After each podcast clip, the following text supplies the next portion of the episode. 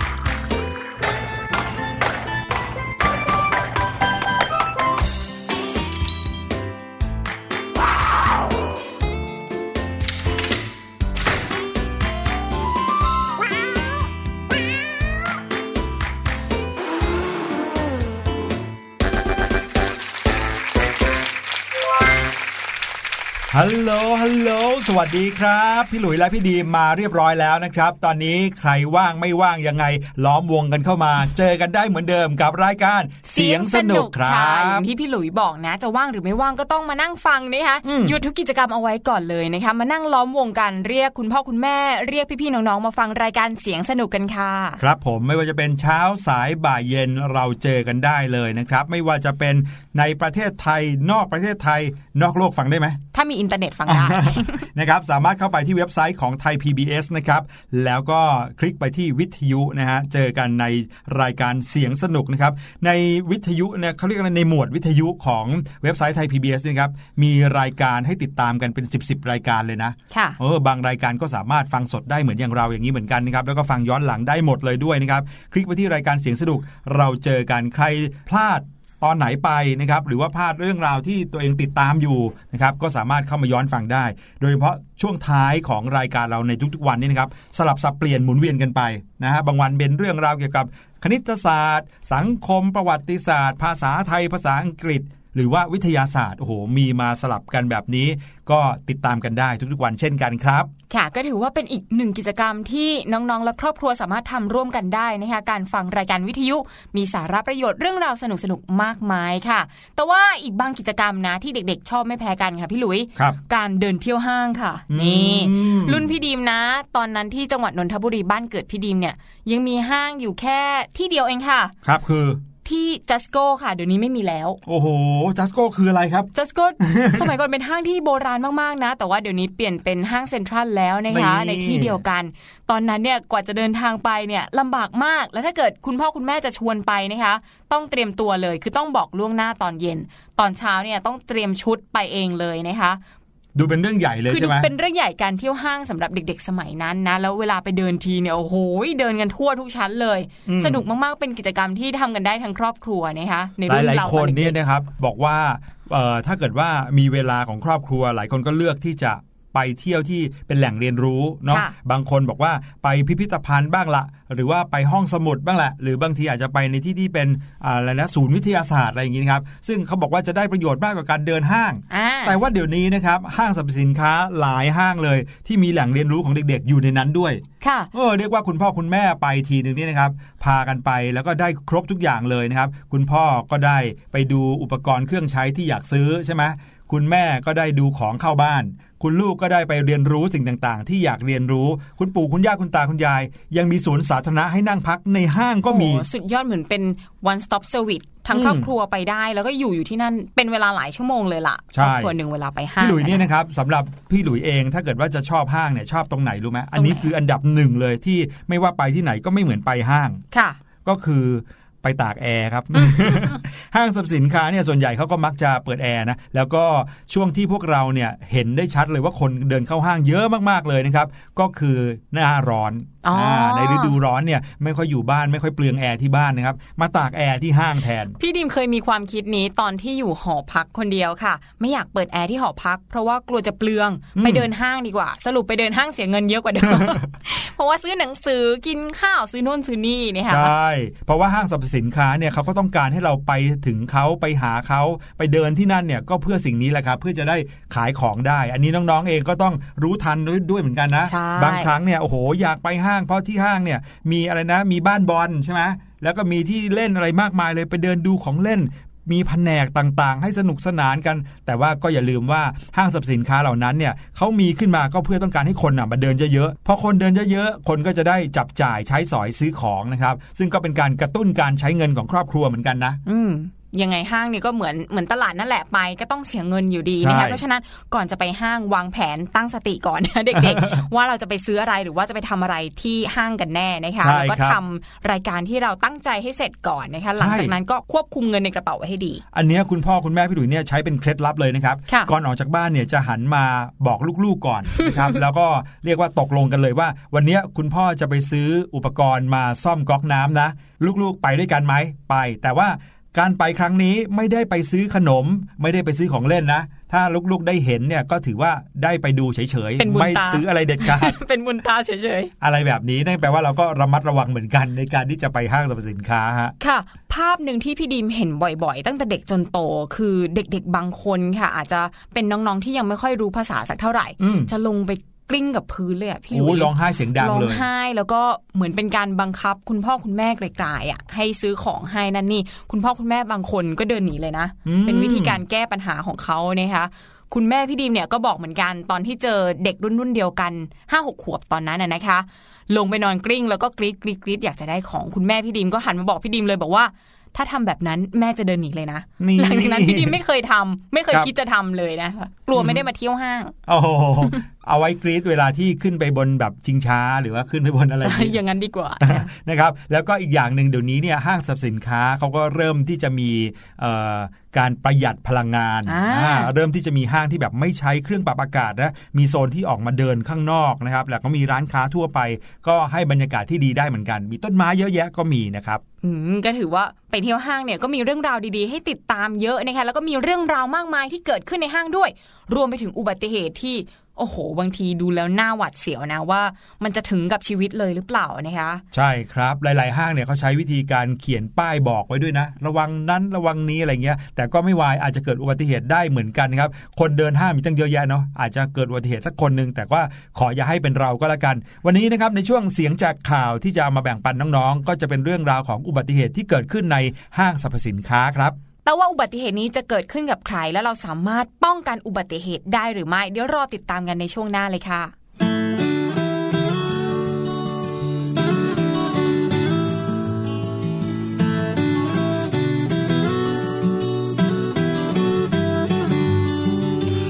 คือความรักพ่อคือความรักพ่อแม่คือสุดที่รัก หนูรักพ่อแม่ที่สุดแม่คือความรัก พ่อคือความรัก พ่อแม่คือสุดที่รักหนูรักพ่อแม่ที่สุด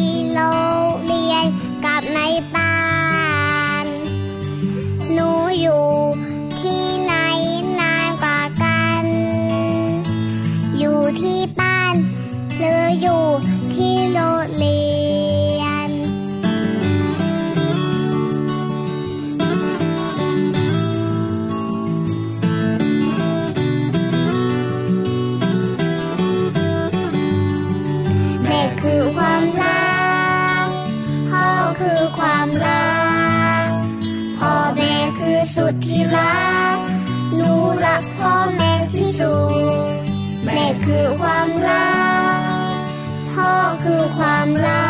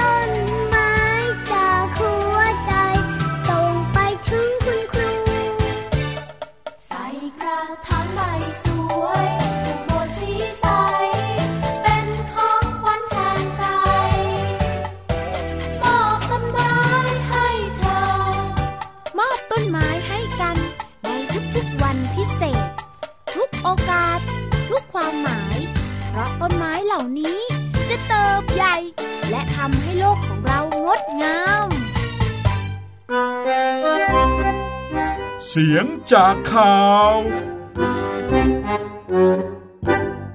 กลับเข้าสู่รายการเสียงสนุกนะครับ และช่วงแรกของเราในวันนี้ก็คือช่วงเสียงจากข่าวที่จะเอาข่าวจากรอบโลกนะครับ ไม่ว่าจะเป็นข่าวในต่างประเทศ ข่าวในประเทศ ข่าวเด็ก ๆ ข่าวเรื่องราวของผู้ใหญ่ อะไรก็ตามแต่ที่จะทำให้เราเนี่ยได้ความรู้แล้วก็ได้แง่คิดนะครับรวมไปถึงบางครั้งอาจจะเป็นอุทาหรณ์ให้เราเนี่ยได้ระมัดระวังกันให้มากขึ้นด้วยครับค่ะ รวมไปถึงข่าวนี้นะคะเป็นอุทาหรณ์มาก ๆ เลยสำหรับเด็กๆที่ชอบไปเดินห้างนะคะครับอะมาฟังกันเลยดีกว่านะคะ เป็นเรื่องราวของหญิงสูงวัยชาวจีนค่ะ ล้มหงายหลังบนบันไดเลื่อน เพราะว่าไม่ได้จับราวบันไดอืมอุบัติเหตุครั้งนี้นะคะเกิดขึ้นที่สถานีรถไฟใต้ดินเมืองหนานจิงมณฑลเจียงซู ทางตะวันออกของจีน เมื่อวันที่ 2 สิงหาคมที่ผ่านมานี่เองนะคะ โดยเจ้าหน้าที่รักษาความปลอดภัยค่ะ อยู่ๆเนี่ยก็ได้ยินเสียงเรียกขอความช่วยเหลือนะคะเขาก็เลยรีบรุดมายังที่เกิดเหตุ แล้วก็พบว่ามีผู้หญิงสูงอายุค่ะ ล้มลงบนบันไดเลื่อน พร้อมกับเด็กเล็ก เป็นเด็กผู้ชายอีกคนนึงนะคะครับทางเจ้าหน้าที่เนี่ยเขารีบปิดปุ่มฉุกเฉินค่ะ ให้บันไดเลื่อนเนี่ยหยุดทำงาน แล้วก็ช่วยอุ้มหญิงคนดังกล่าวไปยังห้องรับรองค่ะ ไปดูอาการบาดแผลซิเจ็บมากน้อยแค่ไหนนะคะ ครับ จากการสอบถามนะคะผู้หญิงคนนี้เล่าว่า ตัวเองเนี่ยเดินมาพร้อมกับหลานสามคนค่ะ โดยขณะที่อยู่บนบันไดเลื่อนเนี่ย เธอเนี่ยกำลังจับมือหลานคนเล็กอยู่ แต่ว่าไม่ได้จับราวบันไดไว้นะคะ ก็เลยทำให้เกิดอุบัติเหตุขึ้น คือพอไม่ได้จับราวบันไดแล้วบันไดเลื่อนค่อยๆ เลื่อนขึ้นเนี่ยอืมคุณยายเนี่ยก็เสียการทรงตัวค่ะพี่หลุยหงายหลังลงไปเลยนะคะโอ้โหน่ากลัวมาก ใช่เหตุการณ์นี้นะทำให้บาดเจ็บด้วยนะคะ มีเลือดไหลออกไม่หยุดเลยที่บริเวณศีรษะค่ะ เจ้าหน้าที่ก็เลยต้องช่วยกันห้ามเลือด แล้วก็โทรเรียกรถพยาบาล จากนั้นนะคะราวครึ่งชั่วโมงรถพยาบาลก็มาถึงที่เกิดเหตุ แล้วก็รีบนำตัวคุณยายคนนี้นะคะ ส่งโรงพยาบาลเพื่อทำการรักษาต่อไปค่ะอืมน้องๆครับ อุบัติเหตุครั้งนี้เนี่ย ดูเหมือนกับจะเป็นเรื่องที่แบบเกิดขึ้นอย่างปัจจุบันทันด่วนเลยนะ ปัจจุบันทันทีเลย ถ้าเกิดว่าเราเนี่ยเผลอนิดเดียวเท่านั้นเอง ขนาดว่าเป็นบันไดเลื่อนนะครับที่น่าจะมีความปลอดภัยในระดับหนึ่งแล้วนะฮะแต่ว่าการที่ไม่จับราวบันไดเลื่อนนั่นเองแหละครับที่ทำให้เกิดอุบัติเหตุครั้งนี้ขึ้น แล้วเวลาที่ล้มลงมาเนี่ยนะครับความน่ากลัวของบันไดเลื่อนก็คือ เครื่องที่ทำให้บันไดมันเลื่อนหมุนไปเรื่อยๆเนี่ยมันเป็นอัตโนมัติใช่ไหมค่ะพอเป็นอัตโนมัติปุ๊บบางครั้งมันอาจจะดูดเอาเอ่ออวัยวะเส้นผมหรือว่าเอ่อรองเท้าเสื้อผ้าของเราเนี่ยไปกับ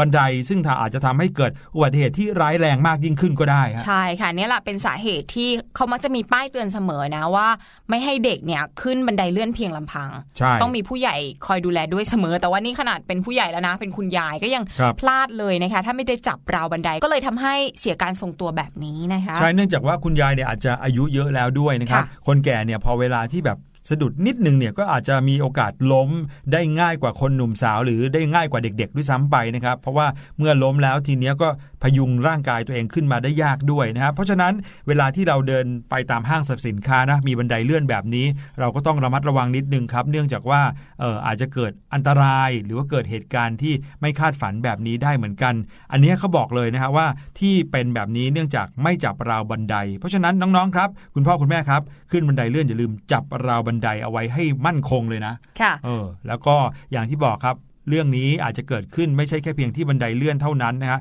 สมมุติว่าน้องๆ กับคุณพ่อคุณแม่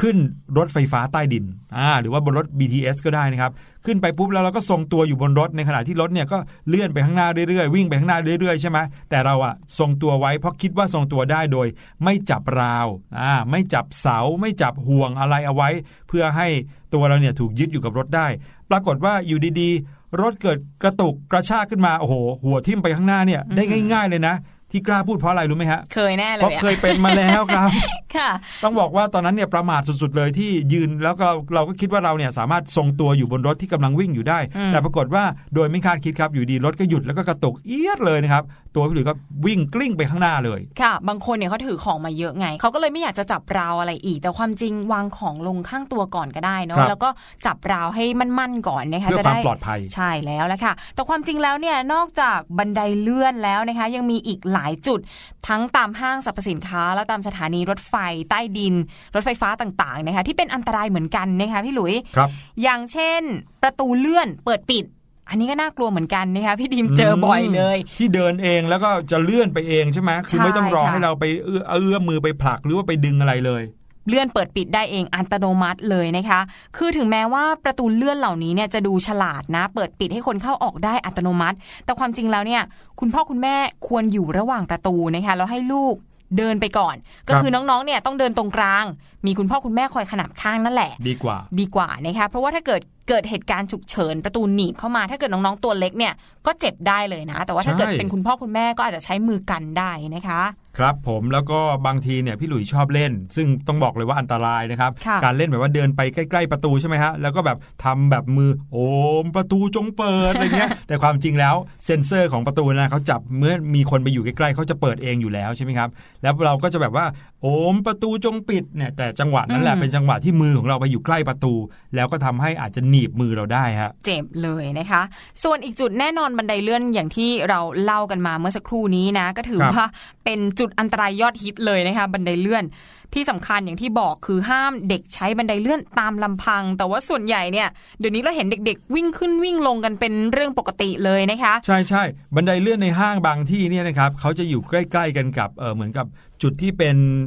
เป็นคานของเพดานอ๋อน่ะค่ะค่ะค่ะแล้วเขาก็จะมีเขียนเป็นตัวหนังสือเอาไว้ว่าโปรดระวังศีรษะอะไรเงี้อืยมเนื่องจากว่าพอเราเลื่อนไปเรื่อยแล้วเรายื่นหัวแล้วออกไปนอกบันไดเลื่อนอย่างเงี้ยปรากฏว่าหัวของเราเนี่ยไปเจอกันกับเอ่อคานพื้นของข้างบนอย่างเงี้ยค่ะโอ้โหหัวแตกบางทีโดนเจาะเป็นรูเลยนะ พี่หลุยเชื่อไหมเหตุการณ์เนี้ยเคยเกิดขึ้นกับพี่ดีมนะ คือเหรอพี่ดีมอะไม่ใช่คนที่หัวไปชนนะ แต่ว่าพี่ดีมอะดึงเพื่อนได้ทัน อุ้ยคืออีกนิดเดียวไม่น่าจะถึงฟุตอะค่ะครับเพื่อนจะโดนคานตรงบันไดเลื่อนนั้นแล้วเพราะว่ามัวแต่คุยมัวแต่เล่นแล้วก็ยื่นหัวออกไปนอกบันไดเลื่อนไงครับเพราะฉะนั้นนะคะเด็ก ๆ ขึ้นบันไดเลื่อนนะอย่ายื่นมือยื่นศีรษะออกไปข้างนอกใช่อยู่ในระหว่างขั้นบันไดเลื่อนก็พอนะคะขนาดผู้ใหญ่ยังเกือบเลยนะใช่อันตรายมาก ๆ เลยนะ ลองนึกภาพดูสิ ถ้าเกิดโดนคานตรงนั้นเนี่ยอาจจะแบบคอหักได้เลยนะคะอันตโอ้โหรายโหดร้าย อีกจุดหนึ่งที่อันตรายไม่แพ้กันลิฟต์ค่ะ อืม elevator elevator นะครับนะคะลิฟต์นั่นเองเราต้องบอกเลยว่าสิ่งที่จะเกิดขึ้นเป็นอันตรายในการใช้ลิฟต์ก็คือลิฟต์หนีบ หรือว่าบางทีลิฟต์ค้างอะไรแบบนี้นะครับ จะขึ้นจะลงลิฟต์เนี่ยต้องบอกเลยนะฮะน้องๆ อย่าใช้เองลำพังต้องมีผู้ใหญ่อยู่ด้วย หรือรวมไปถึงบางทีผู้ใหญ่ต้องเข้าก่อนเข้าหลังอะไรเงี้ยต้องดูแลให้ดี อย่าให้แบบเรามีความเสี่ยงในการใช้ลิฟต์คนเดียวค่ะ อีกจุดหนึ่งไม่น่าเชื่อนะคะ อันตรายเหมือนกันเด็กๆ ชอบเล่นกันมากเลยอืมรถเข็นในซูเปอร์มาร์เก็ตค่ะพี่ลุยโอ้โห อันนี้อันตรายยังไงครับ คือเขาเตือนเอาไว้เลยนะคะว่า คุณพ่อคุณแม่อย่าปล่อยให้ลูกหรือว่าเด็กๆ ขึ้นไปบนรถเข็นเด็ดขาดค่ะ เพราะว่าคนเข็นเนี่ยจะกะน้ำหนักยาก อย่างเวลาที่คุณพ่อคุณแม่ซื้อของใช่ไหมคะ อาจจะรู้น้ำหนักของน้องๆ แต่ว่าไม่รู้ว่าเมื่อน้ำหนักของน้องๆ รวมกับสิ่งของที่ซื้อแล้วก็เอาไปไว้ในรถเข็นเนี่ยอืมรวมกันแล้วมีน้ำหนักมากน้อยแค่ไหนไงทำให้กะน้ำหนักไม่ได้นะคะ ยิ่งถ้าเด็กๆอยู่ไม่นิ่งเนี่ย คอยแต่จะคว้าของโน่นนี่ตลอดเวลา ก็อาจจะทำให้ศูนย์ถ่วงรถเข็นเนี่ยไม่ดี อาจจะทำให้ถึงขั้นหัวคว่ำขมำได้ง่ายเลยโอ้นะโหคะแล้วถ้าล้มเนี่ยนะเจ็บแน่นอน เจ็บค่ะ แต่ว่าเดี๋ยวนี้เขามีรถเข็นแบบเด็ก ๆ ด้วยนะ อันนั้นครับน่าจะปลอดภัยกว่าที่ให้น้องๆเนี่ยนั่งอยู่ด้านล่างเป็นพวงมาลัยบังคับ ด้วยอ๋อแต่ว่าความจริงใช่บังคับใช่ไม่ได้นะครับผมแล้วก็คือเข็นไปเรื่อยๆนั่นเลยนั่นเองนะฮะค่ะแต่ว่าลองนึกสิครับว่าถ้าเกิดว่าน้องๆอยู่บนรถเข็นเนี่ยยืนอยู่บนนั้นอืมแล้วแบบโอ้โหอยากจะเอื้อมมือไปหยิบอะไรที่อยู่สูงๆจังเลยอะไรเงี้ยนะครับแต่พอเอื้อมไปปุ๊บคราวนี้รถเลื่อนไปเลยออเลื่อนไม่พอนะครับบางทีล้มลงไปอีก อันนี้น่ากลัวนะครับ มีชั้นวางของหรือว่า shelf ของซูเปอร์มาร์เก็ตอันนี้ก็อันตรายเหมือนกันนะครับเขาบอกว่าอย่าลืมนะว่าชั้นวางของพวกเนี้ยรับน้ำหนักเยอะๆทุกวันนะอย่าเพิ่งไปไว้ใจว่าเขาจะแข็งแรงทนทาน ถึงแม้ว่าจะอยู่ในห้างที่ใหญ่โตดูเหมือนจะโอ้ใหญ่โตแล้วก็เป็นห้างดังอะไรเงี้ยนะครับ ถ้าเกิดมีการยื้อยุดจุดกระชากเนี่ยบางทีก็อาจจะ ล้มลงมาได้เหมือนกันนะครับ ถ้าล้มลงมาคราวเนี้ยโดนสินค้าทับไม่รู้กี่ร้อยชิ้นนะ โอ้โหโอ้ยิ่งไปอืมไปกันใหญ่เลยละครับ เจ็บตัวไม่ว่าคุณพ่อคุณแม่เสียเงินอีกนะบางที ถูกต้อง อีกจุดหนึ่งที่ โอ้โห ไม่น่ามองข้ามเลยนะคะ พื้นลื่นๆค่ะพี่หลุยโอ้พื้นธรรมดาก็อาจจะอันตรายแล้วนะคะ ครับแข็งมากนะสำหรับบางที่นี่พื้นลื่นๆอีกนะคะ คือยิ่งบริเวณซูเปอร์มาร์เก็ตหรือว่า จุดที่เขาขายของสดเนี่ยน้องๆต้องระวังนะคะเพราะว่าบางทีอาจจะมีน้ำหกอยู่ไงพนักงานเขายังเช็ดไม่ทันนะคะเด็กๆ ไปเล่นแถวนั้นเนี่ยก็อาจจะลื่นได้ เพราะฉะนั้นนะคะเดินจูงมือคุณพ่อคุณแม่ไว้ดีที่สุดค่ะ นอกจากจะกันลื่นแล้วนะ เดินจูงมือคุณพ่อคุณแม่แล้วน้องๆยังไม่หลงด้วยนะคะ ถูกต้องอันนี้สำคัญเลยนะครับ คุณพ่อคุณแม่มักจะจูงมือลูกๆ เอาไว้ตลอดเวลาอยู่แล้ว แต่ลูกๆนี่แหละที่ชอบสะบัดมือแล้วก็ขอไปวิ่งตรงนั้นเล่นตรงนี้หน่อย ยิ่งเวลาที่เข้าไปในซูเปอร์มาร์เก็ตนะโห มันจะมีชั้นของกินชั้นขนมเยอะแยะมากมาย ขอหนูไปดูหน่อย ไม่ซื้อก็ขอไปดูนิดนึงอะไรเงี้ยนะครับบางครั้งอาจจะหลงจากคุณพ่อคุณแม่ได้เหมือนกันครับ อีกที่หนึ่งนะครับที่ไม่น่ามองข้ามก็คือห้องน้ำครับถึงแม้ว่าเราอยู่โรงเรียนเราอาจจะเข้าห้องน้ำเองได้ แต่นี่นะครับที่ห้องน้ำในห้างสรรพสินค้าเนี่ยคนเยอะกว่าเป็นร้อยเป็นพันคนนะครับที่มาใช้ห้องน้ำที่เดียวกันแถมชักโครกก็ยังเป็นแบบของผู้ใหญ่ด้วย อันนี้ก็เลยไม่ควรอย่างยิ่งเลยครับ ที่น้องๆจะเข้าห้องน้ำตามลำพัง ควรจะมีคุณพ่อคุณแม่เข้าไปด้วยกันนะครับอย่างน้อยที่สุดก็จะได้ช่วยเหลือกันได้เวลาที่น้องๆต้องการจะเอื้อมล้างมือ หรือต้องการจะใช้โถปัสสาวะ หรือว่าจะต้องการใช้ชักโครกเนี่ยก็จะได้ใช้ได้อย่างสะดวกมากขึ้นนะครับค่ะ เด็กผู้ชายบางคนค่ะพี่หลุยเขาอายเวลาที่คุณแม่พาเขาเข้าห้องน้ำหญิงด้วยพี่ครับลินเคยเห็นแต่ความจริงแล้วไม่ต้องอายนะ พี่ๆผู้หญิงเขาก็ไม่ได้ว่าอะไรหรอกถ้าเป็นน้องๆ ผู้ชายตัวเล็กๆนะไม่ควรเข้าห้องน้ำคนเดียวนะคะการมาเข้าห้องน้ำกับคุณแม่ก็ปลอดภัยดีเหมือนกันใช่ฮะส่วนอีกจุดที่ต้องระมัดระวังค่ะ คือสายไฟ คือปกตินะคะสายไฟตามห้างเนี่ยจะไม่ระยงระยางหรอกค่ะ แต่ว่าช่วงเทศกาลเซลล์ค่ะอืมจะมีการจัดบูธต่างๆ อย่างเช่น ช่วงปีใหม่หรือว่าคริสต์มาสนะคะครับก็จะมีสายไฟปลั๊กไฟโผล่ออกมาแบบไม่ค่อยจะถูกระเบียบ คือโผล่ออกมาเยอะผิดปกติค่ะ เพราะฉะนั้นนะถึงแม้ว่าน้องๆเนี่ยจะอยู่ในรถเข็นเด็กก็ยังไม่ปลอดภัยนะคะ ยิ่งถ้าเป็นวัยกำลังเรียนรู้ช่างสนอกสนใจเดินไปไหนมาไหนได้เนี่ย คุณพ่อคุณแม่อย่าให้คลาดสายตาเลยทีเดียว อาจจะมือไปโดนสายไฟ ถ้าเกิดใช่สายไฟขาดหรือว่ารั่วเนี่ยอาจจะเกิดการช็อตอันตรายได้นะคะอย่างน้อยที่สุดนะครับอาจจะมีสะดุดอืม ถ้าสะดุดเนื้อหกล้มก็มีปากแตกได้เหมือนกันนะครับ แล้วก็ที่สุดท้ายที่อยากจะเตือนเอาไว้นะครับสำหรับคุณพ่อคุณแม่แล้วก็น้องๆ ที่ไปเดินห้างสรรพสินค้าบ่อยๆ ก็คือที่ลานจอดรถครับ อาจจะเกิดอันตรายหรือว่าอุบัติเหตุได้ง่าย ถ้าเกิดว่าลองนึกนะฮะคุณพ่อคุณแม่ช้อปปิ้งเสร็จเรียบร้อยแล้วซื้อของเสร็จแล้ว ลูกๆ ก็เตรียมพร้อมที่จะพากันกลับบ้านแล้ว แต่ว่าจะต้องเข็นรถซูเปอร์มาร์เก็ตเนี่ยนะครับไปที่รถของเรา นะฮะเสร็จแล้วก็ต้องมือหนึ่งเข็นรถมือหนึ่งก็ต้องจูงลูกจูงหลาน ถึงลานจอดรถแล้วอีกมือหนึ่งก็ต้องขึ้นมา เปิดรถอีกโอ้โห มีหลายขั้นตอนหลายสิ่งที่จะต้องทำนะครับ ซึ่งก็อาจจะทำให้เกิดอุบัติเหตุได้ บางทีรถที่เขาขับมาเร็ว เพื่อที่จะเข้าที่จอดรถ ก็อาจจะเกิดอุบัติเหตุที่ถูกรถชนอะไรแบบนี้ได้นะครับ สิ่งสำคัญที่สุดเลยคือคุณพ่อคุณแม่พาน้องๆขึ้นรถให้ได้ก่อนนะครับ ให้อยู่ในคาซีทที่ปลอดภัยถ้าเกิดเป็นเด็กเล็กนะครับ ถ้าเป็นเด็กโตก็ลองดูว่าจะสามารถช่วยกันขนของจากรถเข็นขึ้นไปที่รถยนต์ของเราได้หรือเปล่านะครับ แล้วก็ต้องระวัง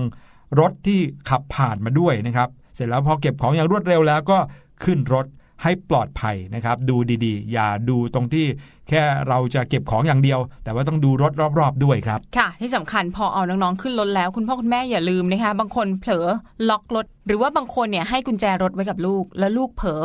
ปิดปุ่มล็อกรถนะคะอืมน้องๆติดอยู่ในรถอีกกลายเป็นเรื่องใหญ่เลยทีนี้ไม่ได้กลับบ้านง่าย ๆ เลยนะคะ ค่ะและนอกจากนี้นะคะเรายังมีเคล็ดลับในการลดอุบัติเหตุที่เกิดขึ้นจากการเดินห้างหรือว่าอยู่ในที่ที่มีคนเยอะๆด้วยนะคะ อย่างแรกนะคะ จดเอาไว้เลยค่ะว่าจะซื้ออะไรอย่างที่พี่ดีมบอกตอนต้นนะคะ เพราะว่าการจดไว้เลยว่าจะซื้ออะไรบ้างเนี่ยมันทำให้เราเนี่ยไม่ต้องเดินเอ้อระเหยอยู่ในห้างนานๆ เพราะว่าการเดินเอ้อระเหยนานๆเนี่ยก็ทำให้เรามีโอกาสรับเชื้อโรคเข้าไปได้มากขึ้นค่ะ ใช่ครับผมในเวลาที่เด็กๆไปที่ห้างสรรพสินค้านะครับ ถ้าเกิดว่าเป็นเด็กเล็ก ๆ มากๆนะครับ คุณแม่อาจจะ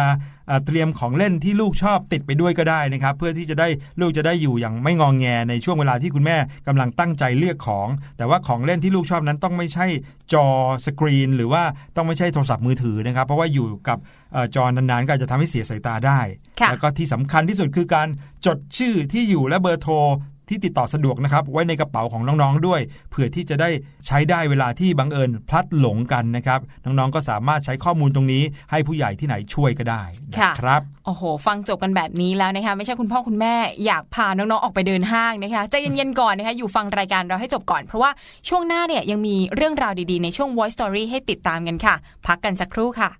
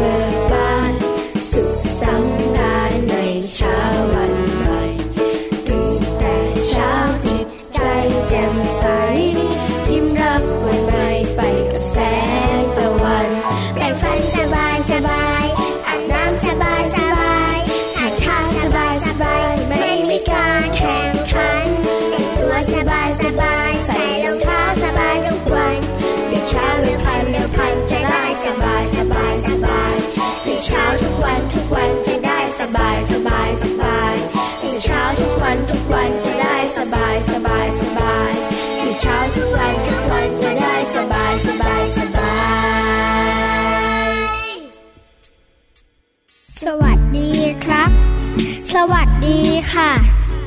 คำทักทายธรรมดา ธรรมดา เวลาที่เรามาพบกันมาเจอกันคำธรรมดา แต่มาจากหัวใจคำธรรมดา แต่ว่าได้ใจ ขอบคุณครับ ขอบคุณค่ะ อีกหนึ่งคำที่ดูธรรมดา มาทำให้เราชื่นใจ คำธรรมดา แต่มาจากหัวใจ คำธรรมดา แต่ว่าได้ใจ ขอโทษครับ ขอโทษค่ะ คำบางคำที่ดูธรรมดา เวลาที่เรา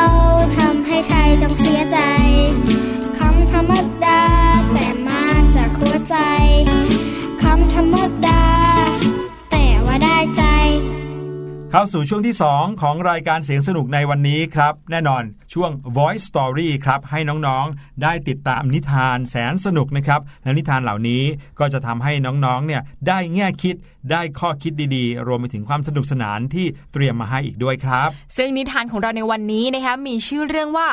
เชื่อช้าง แบบเชื่อช้างอย่าลงไปเชื่อใคร เชื่อช้างก็คือเจ้าช้างเนี่ยแหละครับอ๋ออ่านะครับค่ะเป็นเรื่องราวของความมีน้ำใจที่เจ้าช้างและเจ้าแมวเหมียว อยากจะให้กับบุคคลอื่น ให้กับคนอื่นๆ ว่าทำยังไงนะให้เขาเนี่ยมีความสุขมากยิ่งขึ้นอื้อหือแล้วก็มีเรื่องราวมากมายให้ติดตามในนิทานเรื่องนี้นะคะ แต่ว่าจะเป็นอะไรไปติดตามกันเลยค่ะช่วงของ White Story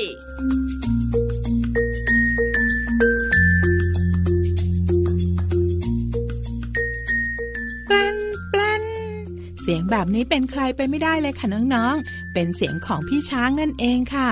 จะพาน้องๆ ไปฟังเรื่องของช้างช้างกันค่ะ แต่ไม่ได้ช้างตัวเดียวนะคะ แต่เป็นช้างกับเจ้าแมวเหมียว กับนิทานที่มีชื่อเรื่องว่า เชื่อช้างเรื่องและภาพโดยชาญศิลป์กิติโชตพาณิชย์ค่ะ เป็นหนังสือต้นแบบในโครงการ พลังจิตใต้สำนึก หนูน้อยใจเข้มแข็งค่ะ จัดพิมพ์โดยสำนักพิมพ์ Best for Kids ค่ะ และก็สนับสนุนโดยสสสค่ะ น้องๆค่ะ ฐานของชีวิตก็คือจิตใต้สำนึกนั่นเองค่ะ เรื่องราวจะเป็นอย่างไรนั้นไปติดตามกันเลยค่ะ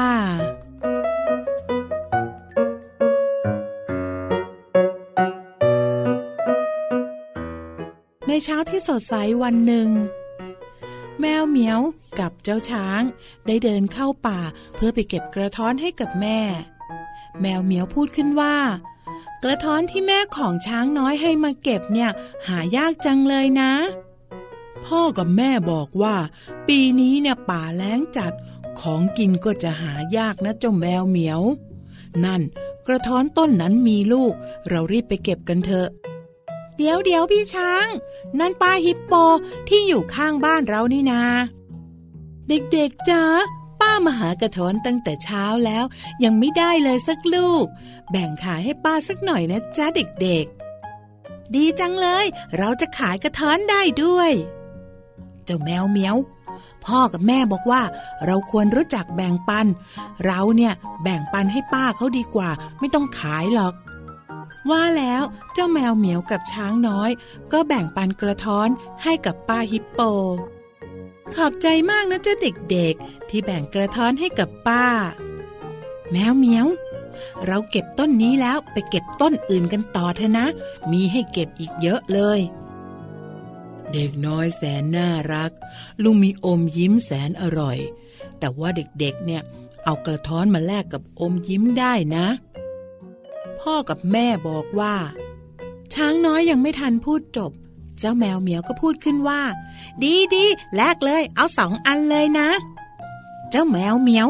พ่อกับแม่บอกว่า อย่ากินของจากคนแปลกหน้าจำไม่ได้เหรอ อืม ถ้าอย่างนั้นอมยิ้มสองอันเนี่ย เราไม่แบ่งนายนะพี่ช้างหลังจากผ่านไป 15 นาที เจ้าแมวเหมียวก็ร้องโอดโอยปวดท้อง ส่วนเจ้าช้างก็พูดกับเจ้าแมวเหมียวว่า บอกเท่าไหร่ก็ไม่ยอมฟัง ช้างน้อยรอให้แมวเหมียวนั่งพักจนอาการดีขึ้น แล้วช้างน้อยก็บอกกับแมวเหมียวว่า เก็บกระท้อนต้นนี้แล้ว เราค่อยกลับบ้านกันนะ เอ๊ะนั่นป้าฮิปโปทำอะไรอยู่แถวนั้น จริงด้วยสิ เราไปดูกันเถอะ ป้าถูกเจ้าเสือหลอกให้เอาเงินกับกระท้อน ไปเล่นพนันจนหมดตัวโธ่ไม่น่าเลย แมวเหมียวก็ถูกกระทิงหลอกให้เอากระท้อนแลกกับอมยิ้มสกรปรก กินแล้วก็ปวดท้องจนเดินไม่ไหว เจ้าช้างจึงพูดขึ้นว่า เรากลับบ้านดีกว่านะ แม่รออยู่ ดีเหมือนกันจ้ะพอถึงบ้านแล้วป้าจะไปบอกปู่สิงโต ให้รีบจัดการกับเจ้าเสือแล้วก็กระทิงแปลกหน้า ไม่ให้ไปหลอกใครได้อีก พ่อกับแม่บอกว่า ไฟไหม้สิบครั้ง ไม่เท่ากับเล่นการพนันครั้งเดียว ดีจังถึงบ้านแล้ว รีบเอากระท้อนไปให้ป้าช้างกันเถอะโอ้โห กระท้อนหวานฉ่ำชื่นใจ กินเสร็จแล้วก็ช่วยกันล้างด้วยนะจ๊ะ กระท้อนลอยแก้วของแม่อร่อยจังครับ ป้าช้าง แมวเหมียวขออีกถ้วยหนึ่งนะ อร่อยมากเลย และทั้งหมด ก็ได้เรียนรู้ถึงการหลอกลวง และก็เรื่องของการพนันค่ะ สุดท้ายครอบครัวของช้างก็กลับมาอยู่ร่วมกันอย่างมีความสุขค่ะน้องๆจำให้แม่นนะคะ อย่าพูดคุยกับคนแปลกหน้า แล้วก็อย่ารับอาหารของคนแปลกหน้าด้วย เพราะไม่เช่นนั้นน้องๆอาจเป็นอันตรายได้ค่ะ กลับมาติดตามกันได้ใหม่ในครั้งต่อไป ลาไปก่อน สวัสดีค่ะ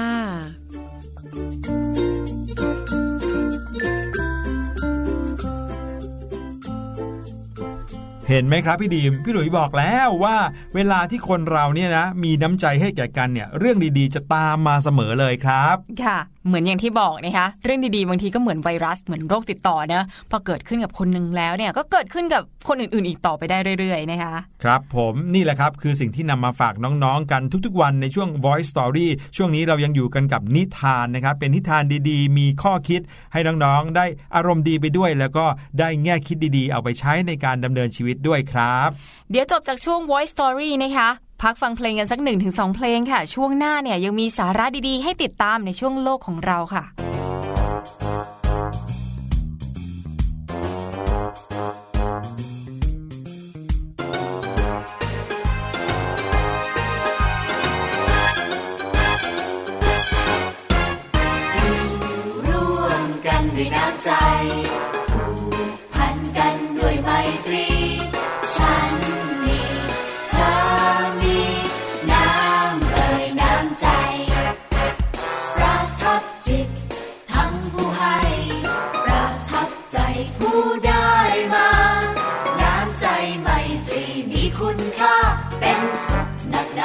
ได้เจ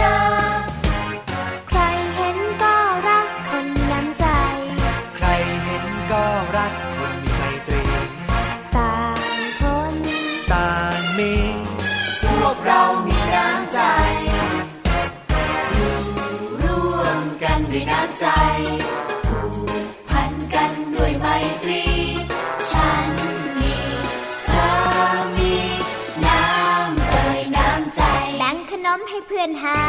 น นั่นคือน้ำใจ สอนน้องทำการบ้าน นั่นคือน้ำใจ ดูแลช่วยเหลือรักใครช่วยเหลือรักใครคือน้ำใจให้กัน ช่วยคุณแม่ล้างจาน นั่นคือน้ำใจ ยกน้ำดื่มให้คุณพ่อนั่น คือน้ำใจ ยิ้มหวานสวัสดีทักทายสวัสดีทักทาย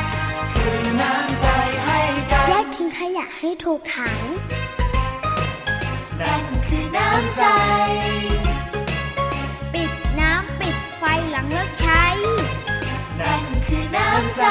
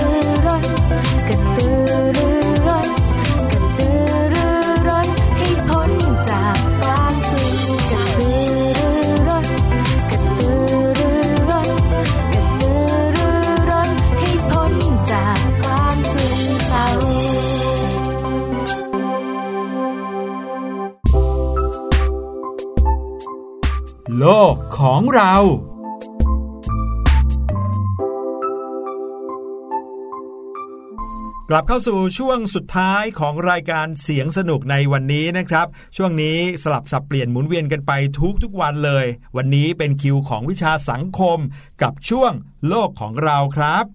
วันก่อนนะคะเราพูดถึงเรื่องของการกำเนิดภูเขาน้ำแข็งและทานน้ำแข็งใช่ไหมคะพี่หลุยใช่วันนี้นะ เรามาตามต่อกัน แต่ไม่ใช่เรื่องของความเย็นไม่ใช่เรื่องของน้ำแข็งแล้ว เป็นเรื่องของการกำเนิดภูเขาค่ะอืมจะบอกว่าเรื่องนี้พี่หลุยสงสัยมาตั้งแต่เด็กแล้วนะครับ ว่าทำไมเนี่ยโลกของเราถึงต้องมีภูเขาทำไมต้องมีทะเลด้วยทำไมพื้นไม่ราบเรียบตรงกันนั่นน่ะสิแล้วการที่อยู่ดีๆภูเขาเนี่ยเกิดเป็นภูเขาที่สูงสูงเนี่ยนะครับมันเกิดขึ้นได้ยังไงอยู่ดีๆ ก็สูงขึ้นมาเองอย่างนี้หรือเปล่าฮะเพราะฉะนั้นมาฟังกันเลยค่ะ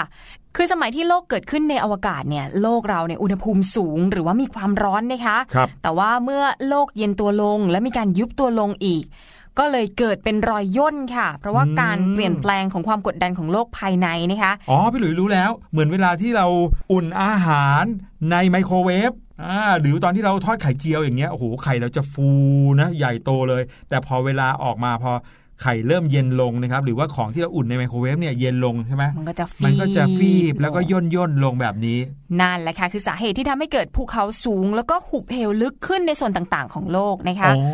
ประกอบกับฝนที่ตกลงมาเนี่ยไปผสมกับก๊าซบางอย่างในอากาศค่ะทำให้มีสภาวะเป็นกรด ก็เลยกร่อน แล้วก็เซาะภูเขาให้เว้าแหว่งค่ะ และเมื่อฝนตกลงมาอีกนะคะ ก็ช้าเอาส่วนที่สึกกร่อนอันประกอบไปด้วยแร่ธาตุต่างๆ และสิ่งอื่นๆ ไปด้วย แร่ธาตุและเกลือเหล่านี้นะคะจะลงไปสะสมอยู่ในทะเลมากขึ้น จนทำให้น้ำเนี่ยมีรสเค็มอ๋อนี่ไงที่มาที่ทำไมน้ำทะเลถึงเค็มนะคะครับและเนื่องจากน้ำเป็นของเหลวเมื่อถูกความร้อนหรือว่าได้รับแรงดึงดูดจากดวงจันทร์กับดวงอาทิตย์ ก็เลยเกิดปรากฏการณ์เออนูนและลดต่ำเป็นน้ำขึ้นน้ำลงค่ะ รวมไปถึงปรากฏการณ์กระแสน้ำหมุนเวียนด้วย ก็เลยทำให้ผิวโลกเนี่ยถูกทำลาย ให้เปลี่ยนแปลงลักษณะอยู่ตลอดเวลา อ๋อ เริ่มเห็นภาพแล้วอืมว่าภูเขามาจากไหนทะเลมาจากไหนนะฮะ ทีนี้เทือกเขาที่โผล่สูงขึ้นมาก็เกิดพังลงได้เหมือนกัน เพราะว่าอำนาจของแผ่นดินไหวหรือว่าภูเขาไฟนะก่อนที่เราจะโตกันขึ้นมาก่อนที่เราจะมีเมืองที่สร้างกันขึ้นมาเป็นร้อยร้อยปีเนี่ยโลกของเรามีความเปลี่ยนแปลงกันมานับครั้งไม่ถ้วนแล้วนะครับในขณะที่ผิวโลกเกิดการหดตัว ผิวโลกบางส่วนที่เป็นของแข็งก็แตกร้าวเป็นร่องกว้างทำให้หินนั้นเลื่อนมากระทบกันได้ แล้วก็มีไม่น้อยแล้วครับ ที่ชั้นของหินถูกแรงกดภายในโลก ดันให้โผล่ขึ้นมาจากมหาสมุทรทำให้เกิดเป็นเกาะหรือเป็นทวีปขึ้นมาได้เลยอ่านะครับแล้วการเคลื่อนที่อย่างรวดเร็วเกี่ยวกับการหดตัวของผิวโลก และหินที่เลื่อนกระทบกัน หรือว่าหินเดือดภายในโลก กดดัน ก็ทำให้เกิดแผ่นดินไหวขึ้น แร่ธาตุที่ร้อนจัดละลายอยู่ภายในโลกก็พุ่งขึ้นมา ตามรอยร้าวของหินพ่นเอาก๊าซเอาลาวาขึ้นมาด้วย นี่พี่หลุยเริ่มนึกภาพตอนสมัยที่มีไดโนเสาร์แล้วนะค่ะเวลาที่โลกแบบมีการเปลี่ยนแปลงขนาดนี้นะครับ มีก๊าซมีลาวาพุ่งขึ้นมาเยอะแยะเลย เกิดเป็นภูเขาไฟ แล้วก็ลาวาเนี่ยก็ปกคลุมผิวโลกอยู่จากภูเขาไฟนี่เองนะครับ นานนับล้านปีก็จะเกิดการสึกกร่อนกลายเป็นแผ่นดินไปได้บ้าง ลักษณะแบบนี้แหละครับก็เห็นได้จากพื้นที่จำนวนหลายแสนตารางไมล์บริเวณทางตะวันตกของประเทศแคนาดาในปัจจุบันนะครับจะเห็นเลยว่าเขาปกคลุมด้วยหินลาวา และเกิดเป็นเทือกเขานะครับให้เห็นจนถึงทุกวันนี้ฮะเทือกเขาสูงๆ หลายแห่งบนโลกนะคะอย่างเช่นเทือกเขาฮิมาลัย เทือกเขาร็อกกี้ เทือกเขาแอลป์ แล้วก็เทือกเขาแอนดีสนะคะ เกิดขึ้นในยุคนี้ค่ะ เทือกเขาฮิมาลัยและเทือกเขาบางลูกเนี่ยยังปรากฏให้เห็นว่าถูกผลักดันให้สูงขึ้นเรื่อยๆ จนถึงทุกวันนี้ด้วยนะจริงเหรอไม่หยุดสูงอีกเหรอไม่หยุดสูงดีจังโอ้ยเหมือยากเป็นมั่งจัง ไม่ถึงล้านปีมานี้เองนะคะภูเขาแคสเคดที่อยู่ทางตะวันออกของสหรัฐค่ะก็โผล่ขึ้นมาจากทะเล ด้วยอำนาจของการระเบิดของภูเขาไฟในบริเวณนั้นค่ะโอ้ซึ่งการระเบิดในส่วนอื่นๆของโลกนะคะก็ทำให้เกิดภูเขาไม่น้อยเลย แม้ในยุคประวัติศาสตร์ ก็มีตัวอย่างให้เห็นอยู่หลายแห่งค่ะครับก็คือทุกวันนี้ก็ยังสามารถเกิดภูเขาได้เรื่อยๆนะ ถ้ายังมีปรากฏการณ์ภูเขาไฟปะทุหรือว่าภูเขาไฟระเบิดนะคะ การเกิดของภูเขาก็ทำให้ผิวโลกเนี่ยเปลี่ยนแปลงไป และยังมีส่วนสำคัญที่ทำให้ชั้นบรรยากาศที่ห่อหุ้มโลกอยู่ในยุคนั้นเนี่ยเปลี่ยนแปลงไปด้วยทำให้เกิดสภาพเหมาะสมที่ก่อให้เกิดสิ่งมีชีวิตขึ้น จนทำให้โลกเนี่ยพัฒนาการมาได้อย่างน่าประหลาดค่ะ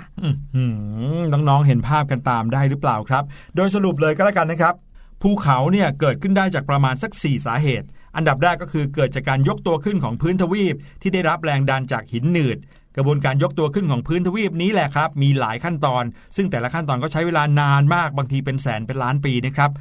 วิธีที่ 2 ที่ภูเขาเกิดขึ้นก็คือ เกิดขึ้นจากการดันของหินหนืดที่ใต้ผิวโลก แล้วเย็นตัวก่อนที่จะไหลลงมา เช่นการเกิดภูเขาหินแกรนิตทางทิศตะวันตกของภาคกลางของเรานี่เองนะครับ วิธีที่ 3 คือ ภูเขานั้นเกิดจากการที่เปลือกโลก ถูกแรงบีบอัดจนโค้งงอขึ้นมาโอ้โหแรงบีบต้องเยอะมากเลยนะแล้วก็มีภูเขาอย่างเช่น เทือกเขาภูพานในภาคตะวันออกเฉียงเหนือเนี่ยก็เกิดจากการที่เปลือกโลกถูกแรงบีบอัดจนโค้งงอขึ้นมาเนี่ยแหละครับ และสุดท้ายภูเขาเกิดขึ้นได้จากการที่ผิวโลก มีความทนทานต่อการกร่อนไม่เท่ากันครับ ส่วนที่ไม่แข็งก็จะถูกกัดกร่อนทำลายไป ส่วนที่แข็งก็ยังคงอยู่ เช่น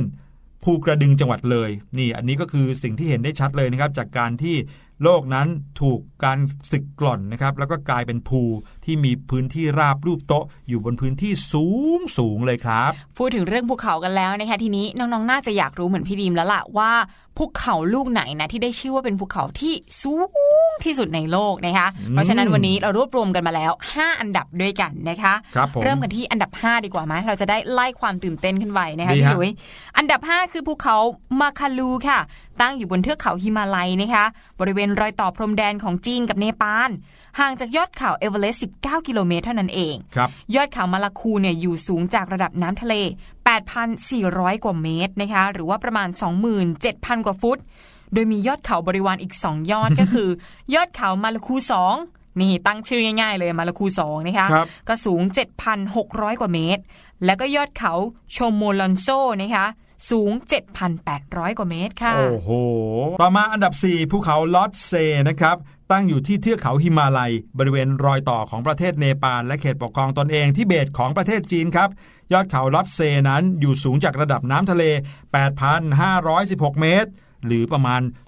27,900 ฟุตครับ อันดับ 3 คือภูเขากังเชนจุงกาค่ะ ตั้งอยู่บนเทือกเขาฮิมาลัยอีกแล้ว ส่วนใหญ่ที่สูงๆเนี่ยมักจะอยู่บนเทือกเขาทั้งนั้นฮิเลยมาลัยนะคะ โดยอยู่บริเวณรอยต่อของเนปาลกับรัฐสิกขิมของอินเดียค่ะ ยอดเขานี้นะคะสูงจากระดับน้ำทะเล